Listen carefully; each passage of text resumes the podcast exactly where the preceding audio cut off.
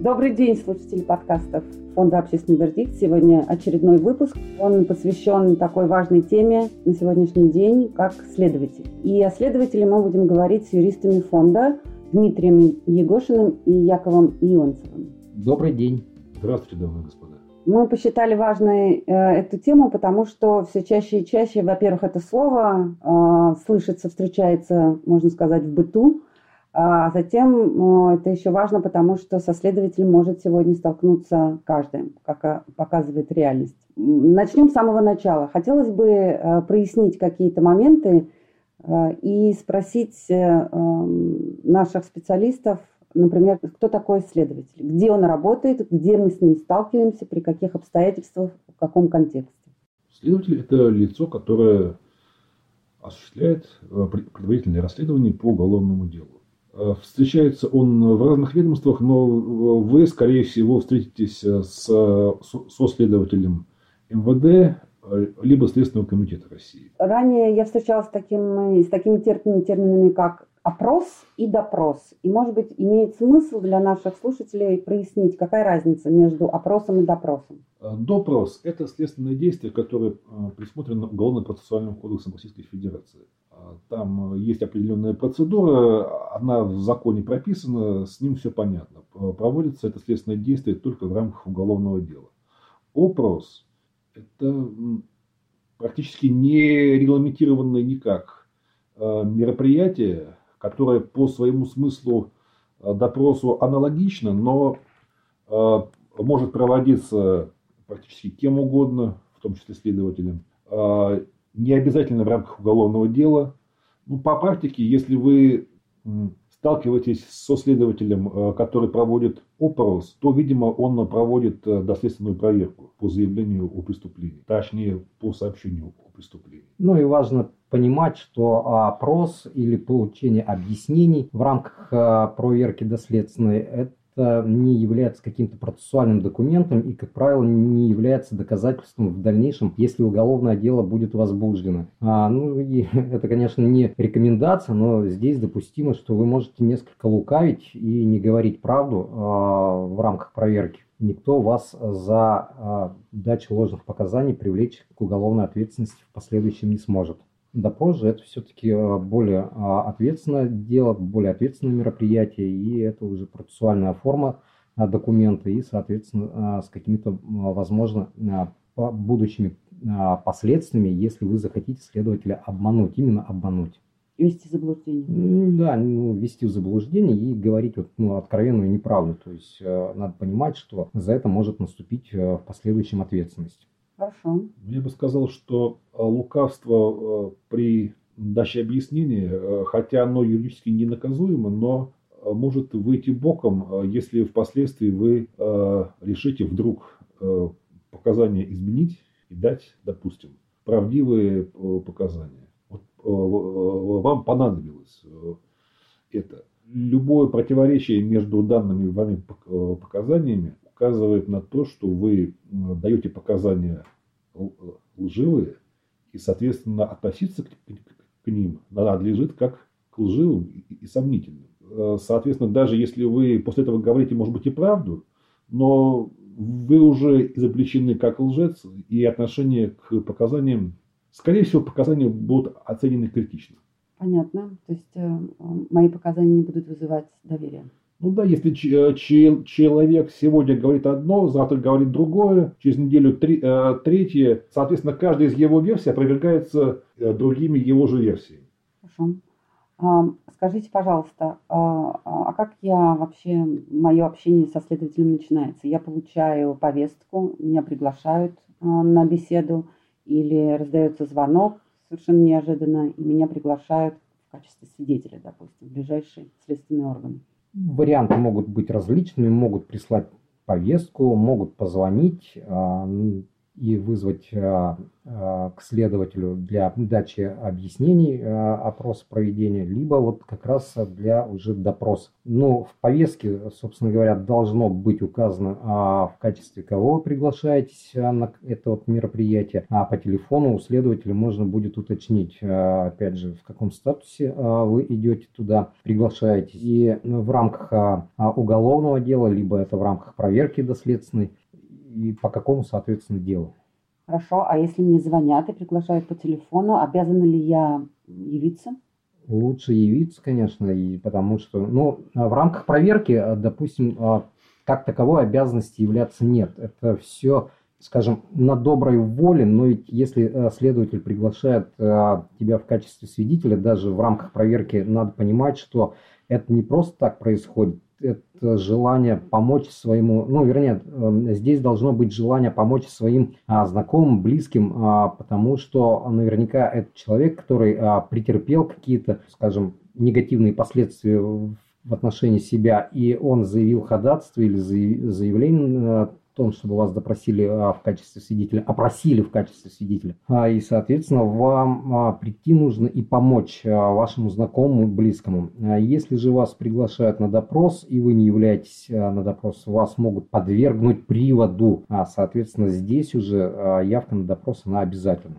Я бы сказал, что, исходя из буквы Уголовно-процессуального кодекса, свидетели или вообще кого бы то ни было на допрос надлежит вызывать э, повесткой. Но вот здесь у нас есть интересный момент. В Уголовно-процессуальном кодексе указано, что можно э, передавать повестку с помощью технических средств связи. Является ли телефон так, таким техническим средством связи, через которое можно передать повестку? Вопрос очень интересный, потому что э, через телефон можно всю информацию сообщить.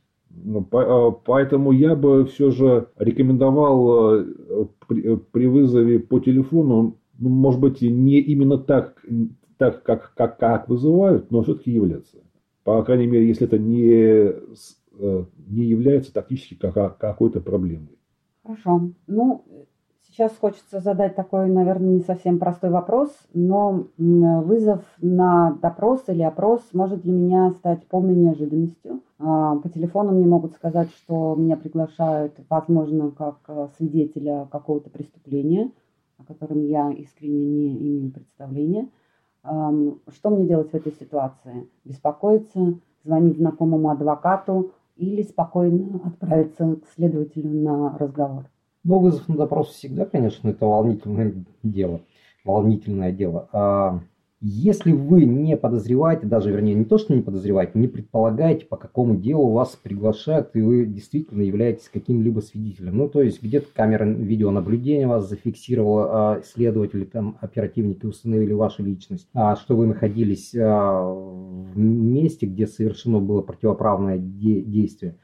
Соответственно, здесь волноваться не стоит. Если вы все-таки а, знаете о том, что там вашего близкого а, как бы запытали полицейские, либо а, кто-то из знакомых у вас проходит а, а, в качестве подозреваемого, обвиняемого по уголовному делу, по уголовному делу, то здесь, конечно, можно побеспокоиться и лучше на допрос явиться с адвокатом, пригласить э, знакомого адвоката, потому что неизвестно, чем для вас а, поход в Следственный комитет, ну, поход на допрос может закончиться. То есть в нашей практике бывали случаи, когда и в отношении свидетелей а, сотрудники полиции применяли пытки для того, чтобы выбить нужные для них показания. То есть, что вы действительно были, не действительно, что вы якобы являлись очевидцами, что там а, близкий вам человек совершил преступление. И полицейским очень необходимы такие показания, и они могут пойти на то, что вот действительно применить в отношении вас пытки.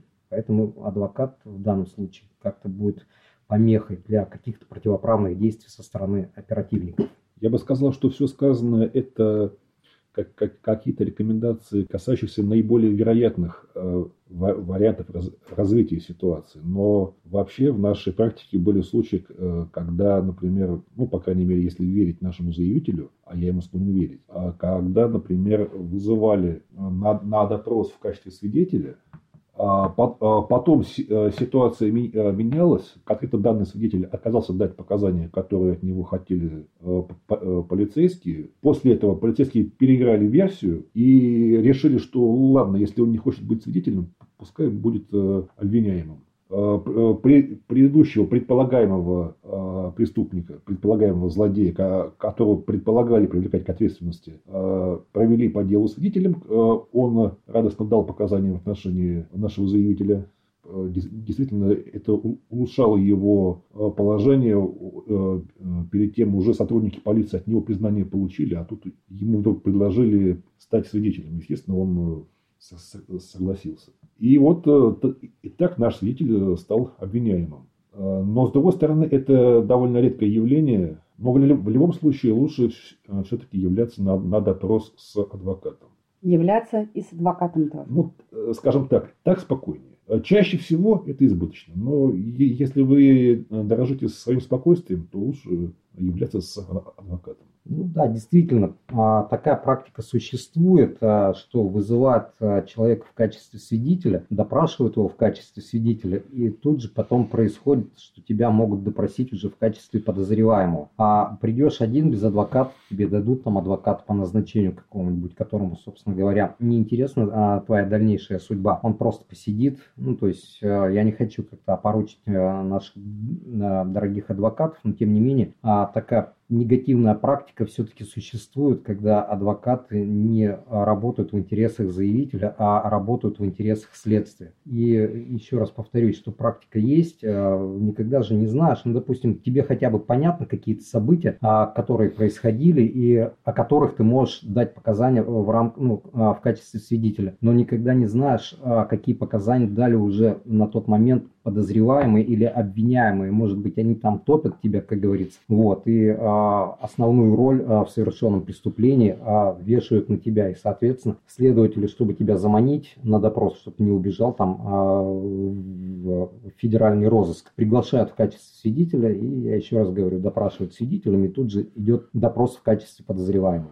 Ну, вот Дима ранее упомянул какие-то насильственные действия в отношении а, человека, который явился на допрос в качестве свидетеля. И это важный такой момент. Я хотела бы немножко развить его и задать такой вопрос, а, с чем связаны да, случаи или практика вообще применения насилия. А, это связано с тем, что следователи недостаточно компетентны и не обладают нужной необходимой методикой проведения допроса, или это связано, объясняется какой-то другой, более комплексной проблемой, которая существует? Проблем здесь много. А, мое мнение, а, следователи себе таким образом упрощают работу. То есть а, проведение огромного комплекса следственных мероприятий это требует время и определенных навыков собирать доказательственную базу, закреплять эти доказательства и, соответственно, подводить эти доказательства под вину человека. Это долго, это требует умений я уже говорил. А проще все-таки получить от человека явку с повинной, а, где он признает, и потом собранные доказательства, ну просто они подгоняются под обвинение. Вот э, в качестве примера а, я могу сказать, был задержан человек, э, подозревался он в убийстве, допросили его, нет, не допросили, его целую ночь пытали в отделе полиции, он уже был готов дать признательные показания, его повезли в прокуратуру, тогда еще это была а, прокуратура, ну в смысле следствие проводила прокуратура, где бы он написал явку с повинной, потом бы его допросили в качестве подозреваемого, а, далее обвиняемого и, собственно говоря, он ушел бы в суд и суд его осудил. А следователем был бы проведен а, формальный ряд следственных действий, то есть там проведение каких-то экспертиз, обыск, допрос свидетелей – но, собственно говоря, вот эти все следственные действия, они бы не указывали именно вину человека. А, но есть явка с повинной, есть признательные показания, и, соответственно, в последующем, оценив а, все эти собранные доказательства якобы в совокупности, и там следствие и суд пришел бы к выводу, что человек виновен. И так было бы с этим человеком, а если бы сотрудники полиции не сломали ему ногу и не порвали сухожилие. И в прокуратуре он потерял сознание и был срочно госпитализирован. Позже, пока он, ну, в смысле, пока этот человек лежал в больнице, позже был найден настоящий убийца. И, собственно, вот, собственно говоря, вот эти следственные действия, которые проводил следователь, он их вот подкрепил просто к тем признательным показаниям. Ну, человек в последующем был осужден. Это я говорю к тому, что вот следствие упрощает себе с одной стороны работу. То есть они проводят большой э, комплекс следственных, следственных действий, э, собирают какие-то доказательства, но вот именно они не подгоняют под вину, э, которые бы действительно бы сто процентов указывали, что данный человек совершил преступление. Мне кажется, из нашей беседы у человека не в теме может создаться впечатление, что вот следователь, к следователю приходит на допрос человек, сам приходит или его притаскивают, скажем, опера, и следователь злодейским образом ставит его на растяжку и требует дать признательные показания. Mm-hmm. А в действительности, несмотря на то, что да, действительно бывают э, случаи пыток и бывают часто, но вот именно то, что я описал, это случай очень экзотический. А дело в чем? А практически все сообщения о пытках, а, которые мы знаем, которые выглядят э, убедительными, это сообщения о пытках, которые совершали опера. Э, следствие может действовать с операми в связке, может э, вообще не знать о, о том, что их э, клиента э, пытали. Иногда бывают даже случаи аналитические, как, как, когда следствие в панике узнает, что оказывается там опера пытали, и, и это вылезает наружу, когда следствие уже не может как-то переиграть ситуацию. Вот жизненный пример. Вот это э, судом не установлено, это вот э, мое впечатление о том, как э, ситуация развивалась. Опера что-то сделали с задержанным, он признался в совершении преступления, а именно в причинении ножевого ранения гражданину. Что-то сделали с несколькими свидетелями, которые дали показания на этого гражданина, на задержанного все, э, э, дело возбуждено, гражданина взяли по стражу. Э, через пару дней выясняется, что потерпевший человек, страдающий психическим расстройством, и у него мания самоповреждения. Он в больнице порезал себе еще и шею. То есть для следствия это было катастрофой. То есть что же делать? Прекращать дело, так что мы его незаконно возбудили. Оплакивать дело в суд, так э, ну, э, человек очевидно не виновен. То есть э, все решения плохие, все, все плохо, и такую вот свинью следствию подложили опера, которые подвергли, так скажем, давлению свидетелей и задержанного.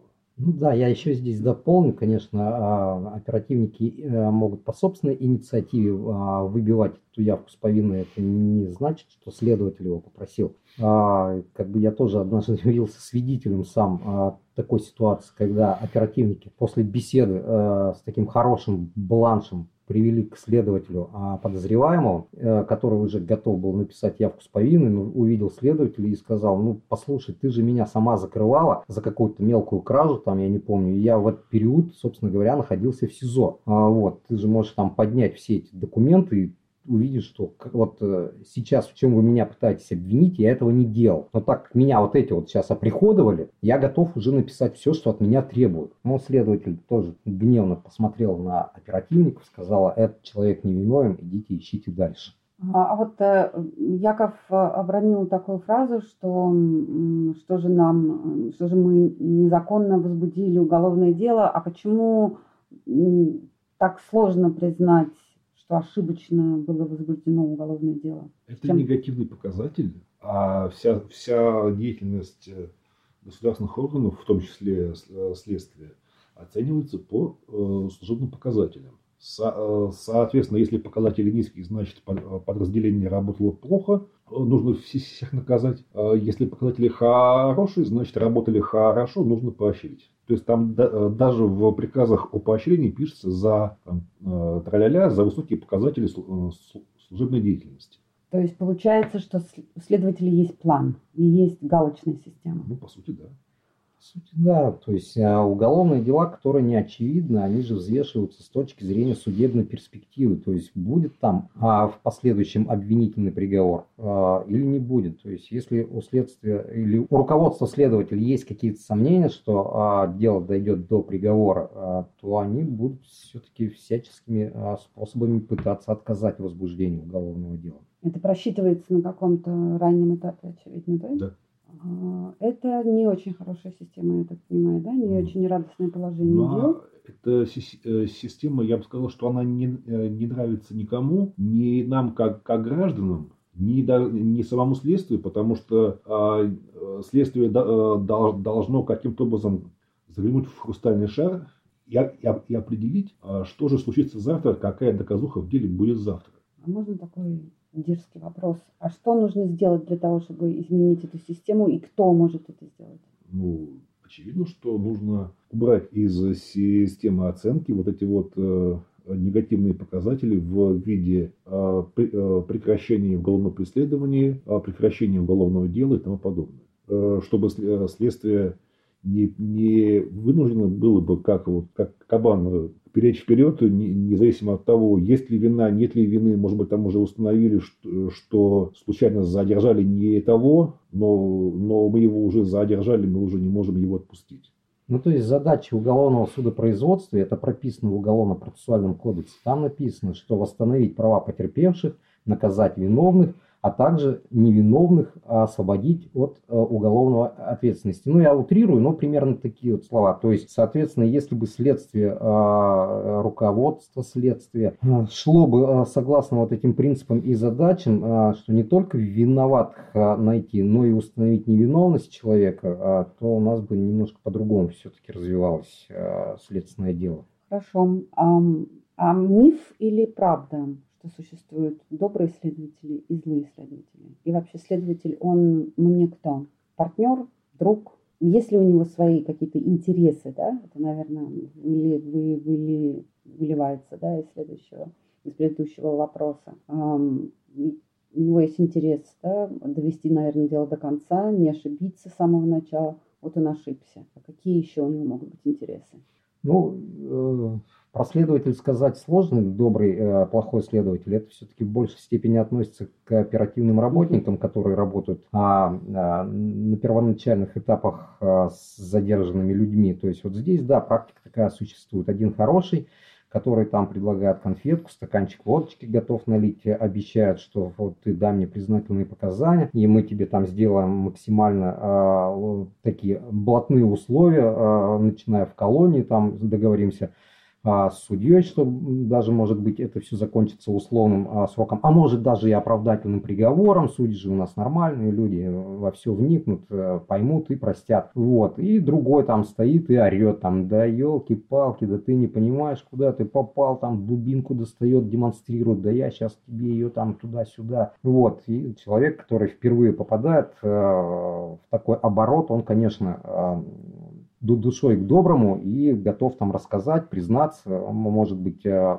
оболгать себя, но лишь бы не попасть там в вот этого плохого человека, который сейчас э, готов тебе дубинку во все места, как говорится. Вот. А следователь, это следователь, к нему уже приводит человека, э, следователь с этим человеком а, беседует, допрашивает его, ну, в общем, фиксирует его показания. Поэтому здесь как бы нет уже такой необходимости играть в плохого и хорошего следователя. Вот. А что касается друг и партнер, то я бы, конечно, следователю никогда не доверял, как бы он а, клевый, каким бы он ни казался клевым, да, но следователь это следователь, у него есть свои интересы, у него есть свои а, мысли, которыми он, собственно говоря, делиться с тобой никогда не будет. Мы не знаем а, в итоге, что он тебя хочет. Мы не знаем, что он хочет сделать с этим уголовным делом. Поэтому я а, очень бы так осторожно относился а, к следователю, который там вот прям ра- разлился елем перед тобой и весь такой сладкий, мармеладный. Ну, не бывает хороших следователей. Скажем так, э, э, хороший следователь или плохой не имеет значения, потому что он на работе. А, э, Могу вспомнить случай такой полуанекдотичный, опять же. Э, Следователь э, задержал человека, ко- который, которого ему было искренне жалко задерживать, но деваться было некуда. Вина была доказана, брать, избирать ему подписку было никак невозможно, потому что он иностранец к России никакого отношения не имеет, в любой момент может просто уехать домой.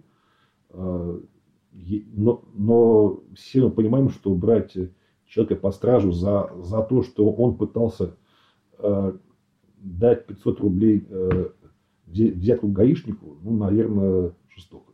Потому что после этого э, никто ему не даст условный срок или штраф, только лишение свободы. Ясно.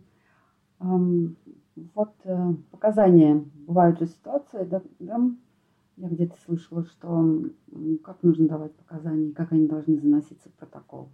Кстати, о протоколе, важном документе, который э, вам по результатам э, визита к следователю должны дать на ознакомление и который вы должны подписать.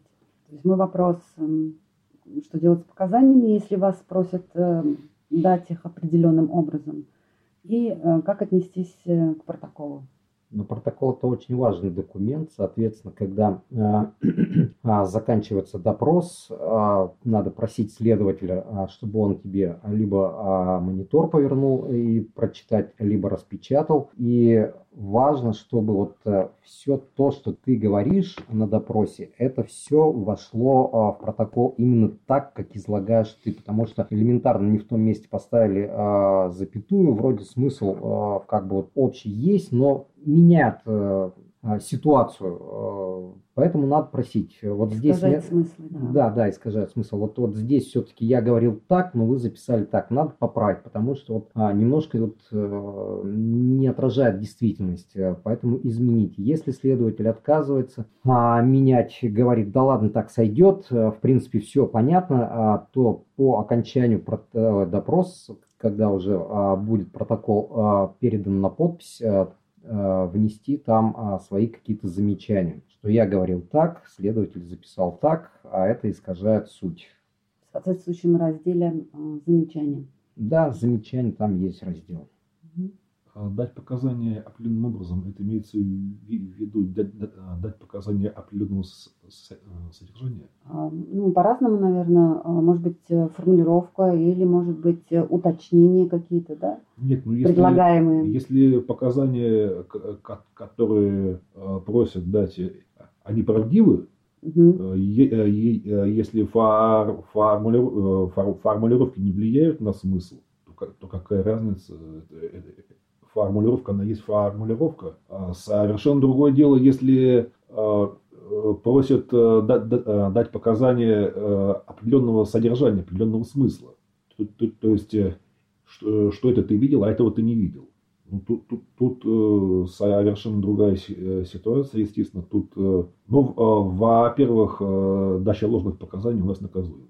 А, во-вторых, э, есть вероятность, что э, э, даже если э, речь не идет о вашей ответственности, есть вероятность, что впоследствии э, выявится неточность ваших показаний. И э, все, показания в целом из-за этого будут поставлены под сомнение. Что касается формулировок, мне кажется, а, нужно просто а, понимать а, значение слов, которые следователь говорит. Точнее, не говорит, а пишет. Потому что, Записывает, да. Да.